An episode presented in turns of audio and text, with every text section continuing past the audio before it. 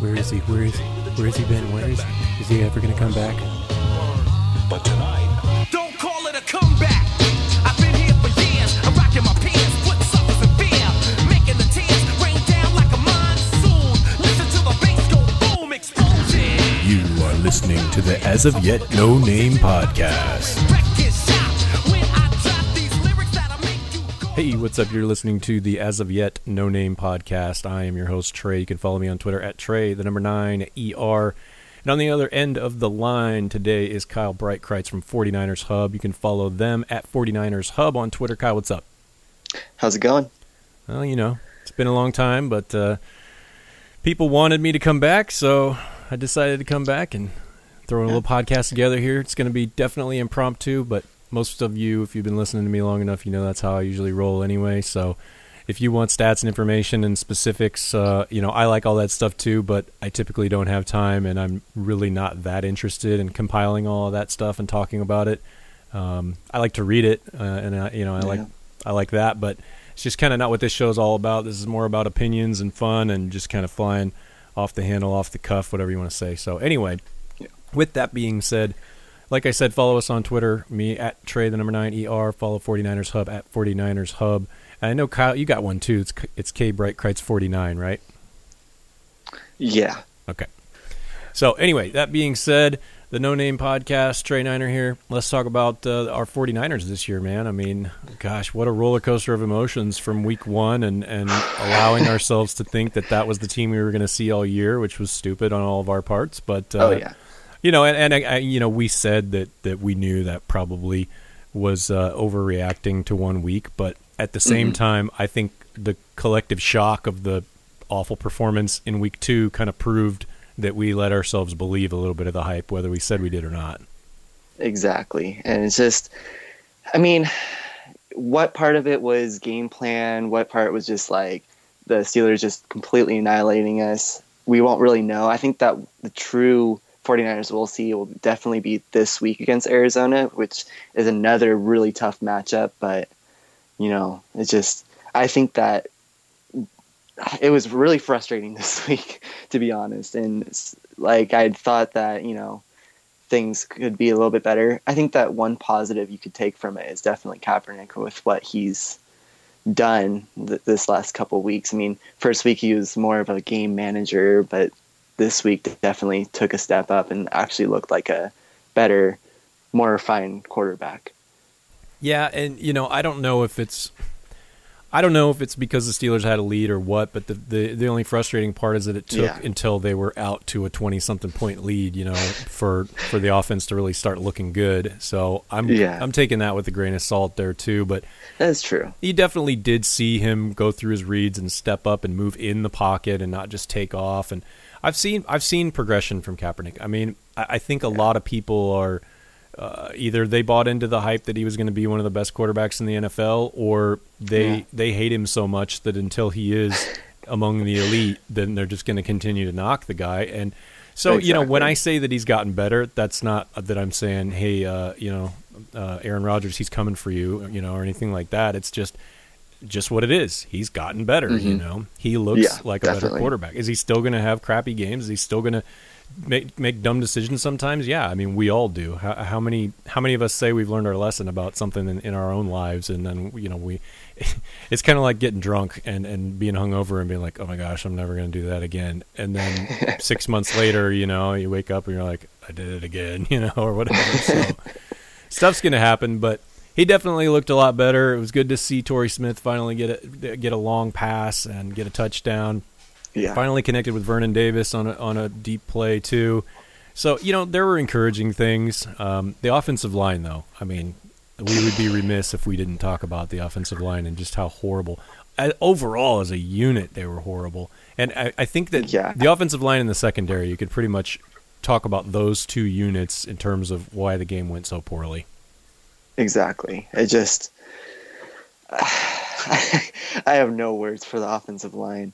I thought, you know, I like I'm a big preacher of you need to build chemistry, you need to like mesh well together. This offensive line just has no, nothing there. Like outside of the two positives, Joe Staley and Alex Boone, who didn't really even look that great against the Steelers.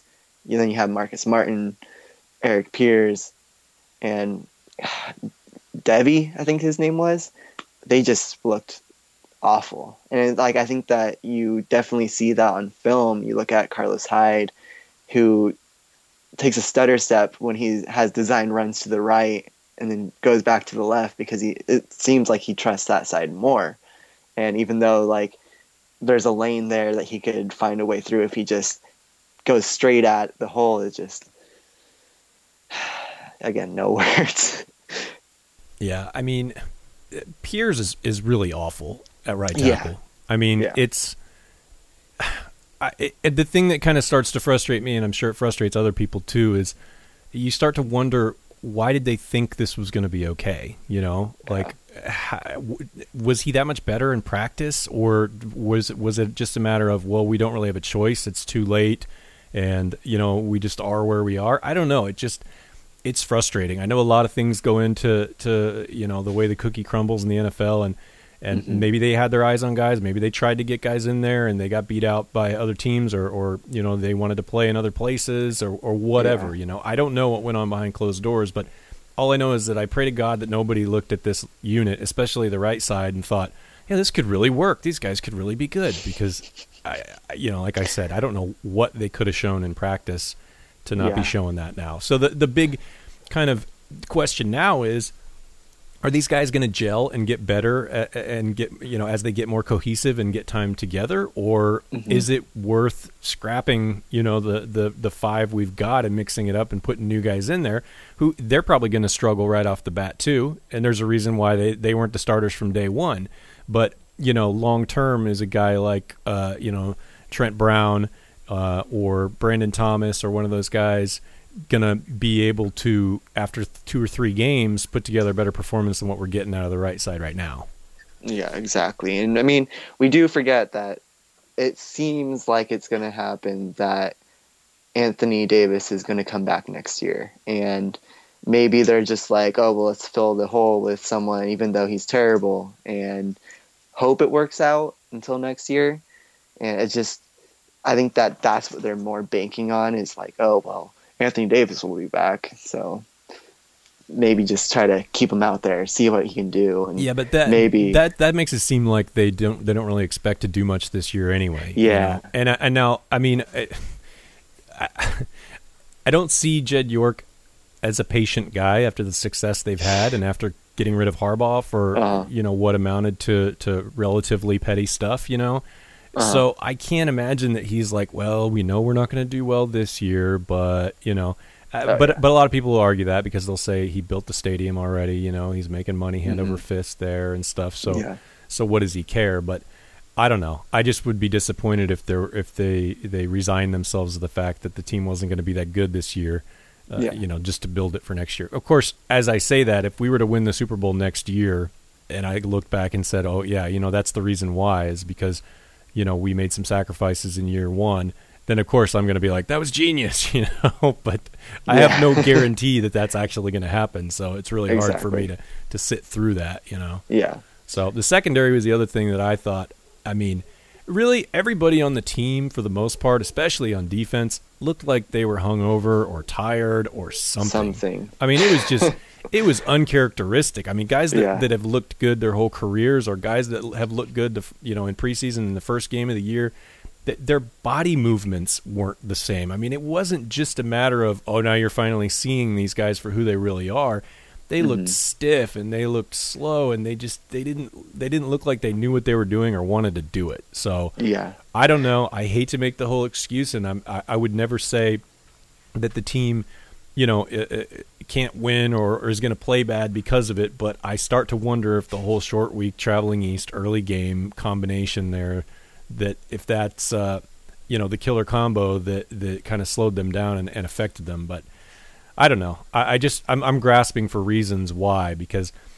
And then the other thing, you know, with the secondary is, is why is Eric Mangini trying to bait Pittsburgh into thinking that we're playing run, especially after they they're beating us on on chunk plays over the top, left and right. Why are we still doing that? Like in the second Exactly. half. I mean, it's Yeah. like it's like that's what you do when you dare somebody to check out of a run. Well, when they checked out of a run, it worked pretty damn well for them. So why was that still going on? I would rather Yeah. I would rather be playing back like you're playing cover two and let them try to run and allow your front seven to tackle like they always have. It's kind of always been the MO of the defense and a lot of the personnel still there. So I don't know. The defense was bad. The offense didn't help them by, you know, staying on the field and there were a couple long drives that amounted in hardly any points. So it's not like the defense was gassed, but the offense didn't put up enough points to win the game. You can put it that way too. So Yeah. just ugly, And- ugly, ugly.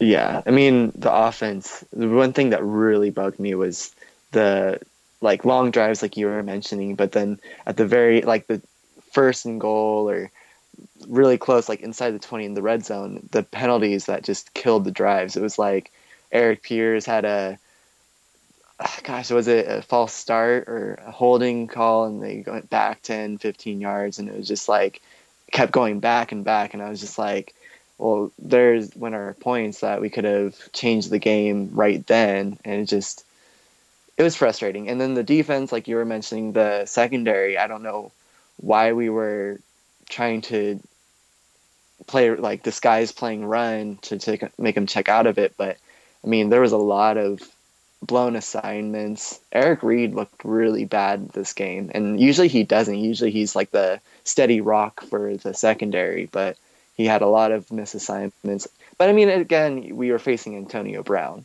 and he's definitely in my mind. I've always thought I've thought this for the last couple years that he's the best wide receiver in the NFL right now.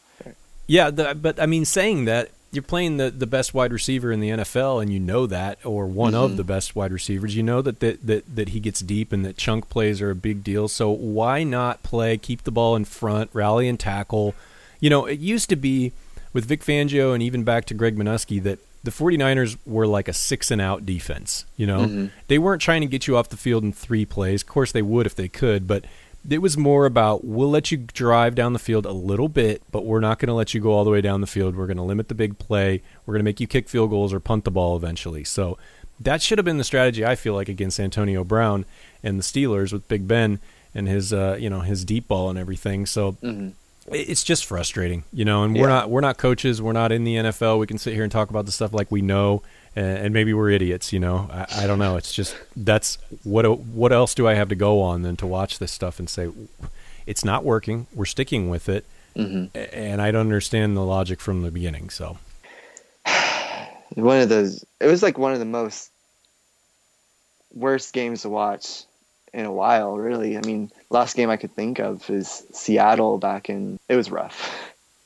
Yeah, I was thinking of the Denver game last year where That is true. That was the other game where I pretty much turned it off in the third quarter because I'm like, Yeah. I'm, I'm not going to watch this, no matter what. it's it's, you know, if I if I am not watching and tomorrow I learn that we made the greatest comeback, great, that's fine. Uh-huh. I'll rewatch it. You know, that's Yeah. that's awesome. But I know if I watch it, that's not going to happen. You know, I'm exactly. just going to torture myself. So anyway. Looking ahead to Arizona, uh, Colin Kaepernick's four and one against Arizona in his career potentially having uh, Mike Iupati come back for them, playing against his old team. Jim Tomsula had nice things to say about Iupati today. And really, everybody liked Mike and his family, and I know he was friends with a lot of people, not even on the, just on the team, but uh, people that, that live nearby, and, and you know he had made a lot of friends in the Bay. So um, I know no surprises that Jim Tomsula had good things to say about him. Plus, he's kind of a he's kind of a players coach anyway. He gets along Yeah. with those guys really well. So, but uh, you know, it'd be interesting to see whether or not uh, you know Kaepernick can continue his dominance against Arizona. You know, and really the 49ers' dominance of Arizona, no matter how good or bad they've been, they've been able to pull it out. So, um, you know, they're a good team this year, though. And uh, I'm just hoping that that kind of stigma of they have a hard time beating the 49ers continues because this team needs to make a statement that last week was an anomaly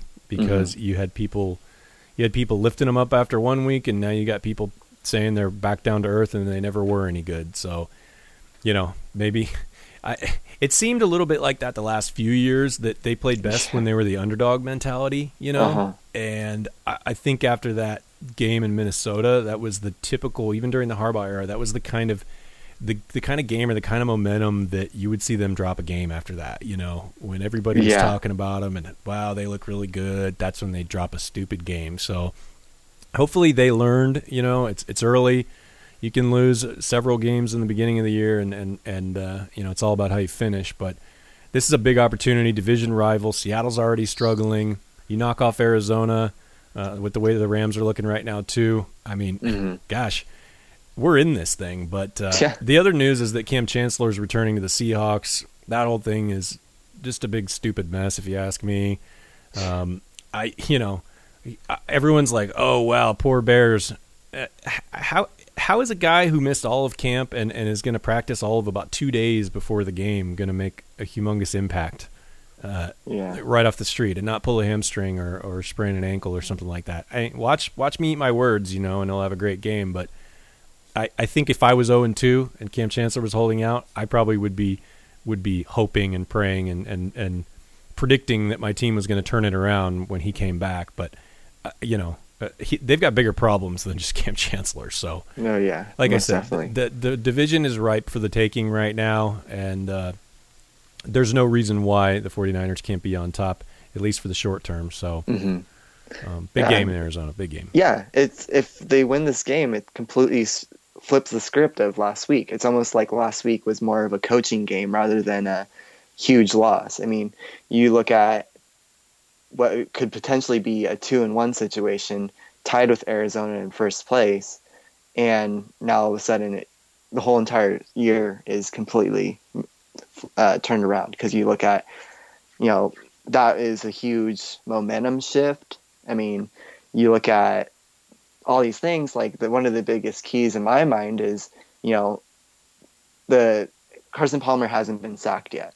You look at okay, well, who did they play? They played against Chicago and they played against the Saints, and both those teams really don't have that great of a pass rusher, and they really don't know how good their offensive line is yet. And Carson Palmer, yeah, he gets the ball out quick, but once he gets pressure in his face, you know, how is that going to look? How is he going to look? Um, I, I was looking back at his career with the Cardinal, uh, the throughout his career playing the 49ers, and you look at, well, he's never won a game against the 49ers. 2013, he lost both games, and then with the Cincinnati Bengals, he lost that one. Uh, all of them looked like he had decent games, but he at least threw, I think, pick in almost every one of them. But it's just like, I think that we match up well in the front seven compared to their offensive line. You know, Mike Iupati's coming back from injury.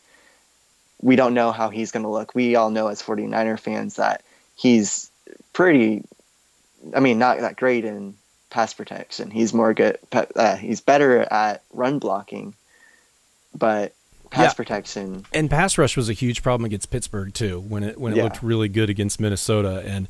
I, I really missed seeing Jaquiski Tartt uh, knifing up through the middle. He, he- Yeah. I think he only played 11 snaps. I read in the entire game. Mhm. Um, it just looked like a totally different strategy. And I know you can't do the same thing week in and week out, but hindsight's 2020. Looking back, it's like, well, what if they did the same thing that they did to uh, you know against Minnesota? Because what they did didn't work. You know. Yeah. And and I feel like even if you're even if you're a little bit predictable, if you're getting some pressure and forcing some bad decisions, that can turn everything around. I mean, you can Mhm. you can give up play little play and intermediate play after play and then make the the offense make one mistake that gets you the ball back and that didn't matter. None of that mattered. That- Exactly. That's why yards is not a good determining factor of how good an offense or a defense is because Mhm. it doesn't always equal points. So no.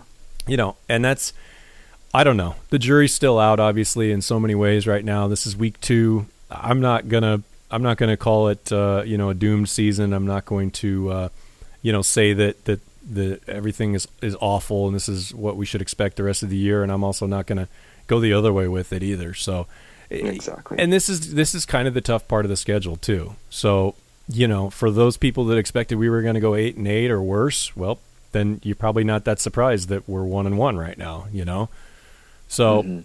we'll just have to see how it goes this week in Arizona. And like I said, division's ripe for the picking, and Kaepernick looks like he's playing better. Hopefully, we can get some of these guys back, like Reggie Bush and Bruce Ellington. Um, you know, it'll Carlos Hyde's health is going to be another big factor too. They're, they've got to. I don't. Mike Davis did not look as good to me against Pittsburgh as he did in the preseason, and I, and I, in saying that, I know that when you play in the preseason, you're playing against scrubs. But I mean, again, just like I talked about with other guys uh, in that Pittsburgh game, his his movements, his decisions, it just didn't look. He didn't look like the same guy, you know. Exactly. Yeah. So, but if he can't be the backup, then they've either got to play Jarryd Hayne more, or they've you know they've got to find somebody else to come in and be the backup because Carlos Hyde cannot. He's tall. He's a lot taller than Frank Gore was. Mhm. He runs relatively upright. He can lower the pads when he needs to, but for the most part, he runs pretty upright. Um, Mhm. You know, he's going to take shots, man. You can't have him out there carrying the ball 30 times a game. That's just that's not going to fly. So there's a lot of things that they need to work on. There's a lot of things that need to change, and uh, you know, but at the same time, there's a lot to look forward to. But just kind of wanted to do a quick show here and uh, you know shake off the rust, get some stuff out there about the 49ers right now through two games. So Kyle, thanks for coming on. I really appreciate it. yeah. Um, thank you. Welcome yeah. back. Yep, thanks. Follow him at kbreitkreitz49 or follow the 49ers Hub at 49ers Hub. Follow me on Twitter at Trey, the number 9 ER. This has been the As of Yet No Named podcast, and we are out of here. Peace. This has been the As of Yet No Name podcast. Tune in next time for more idiotic ramblings.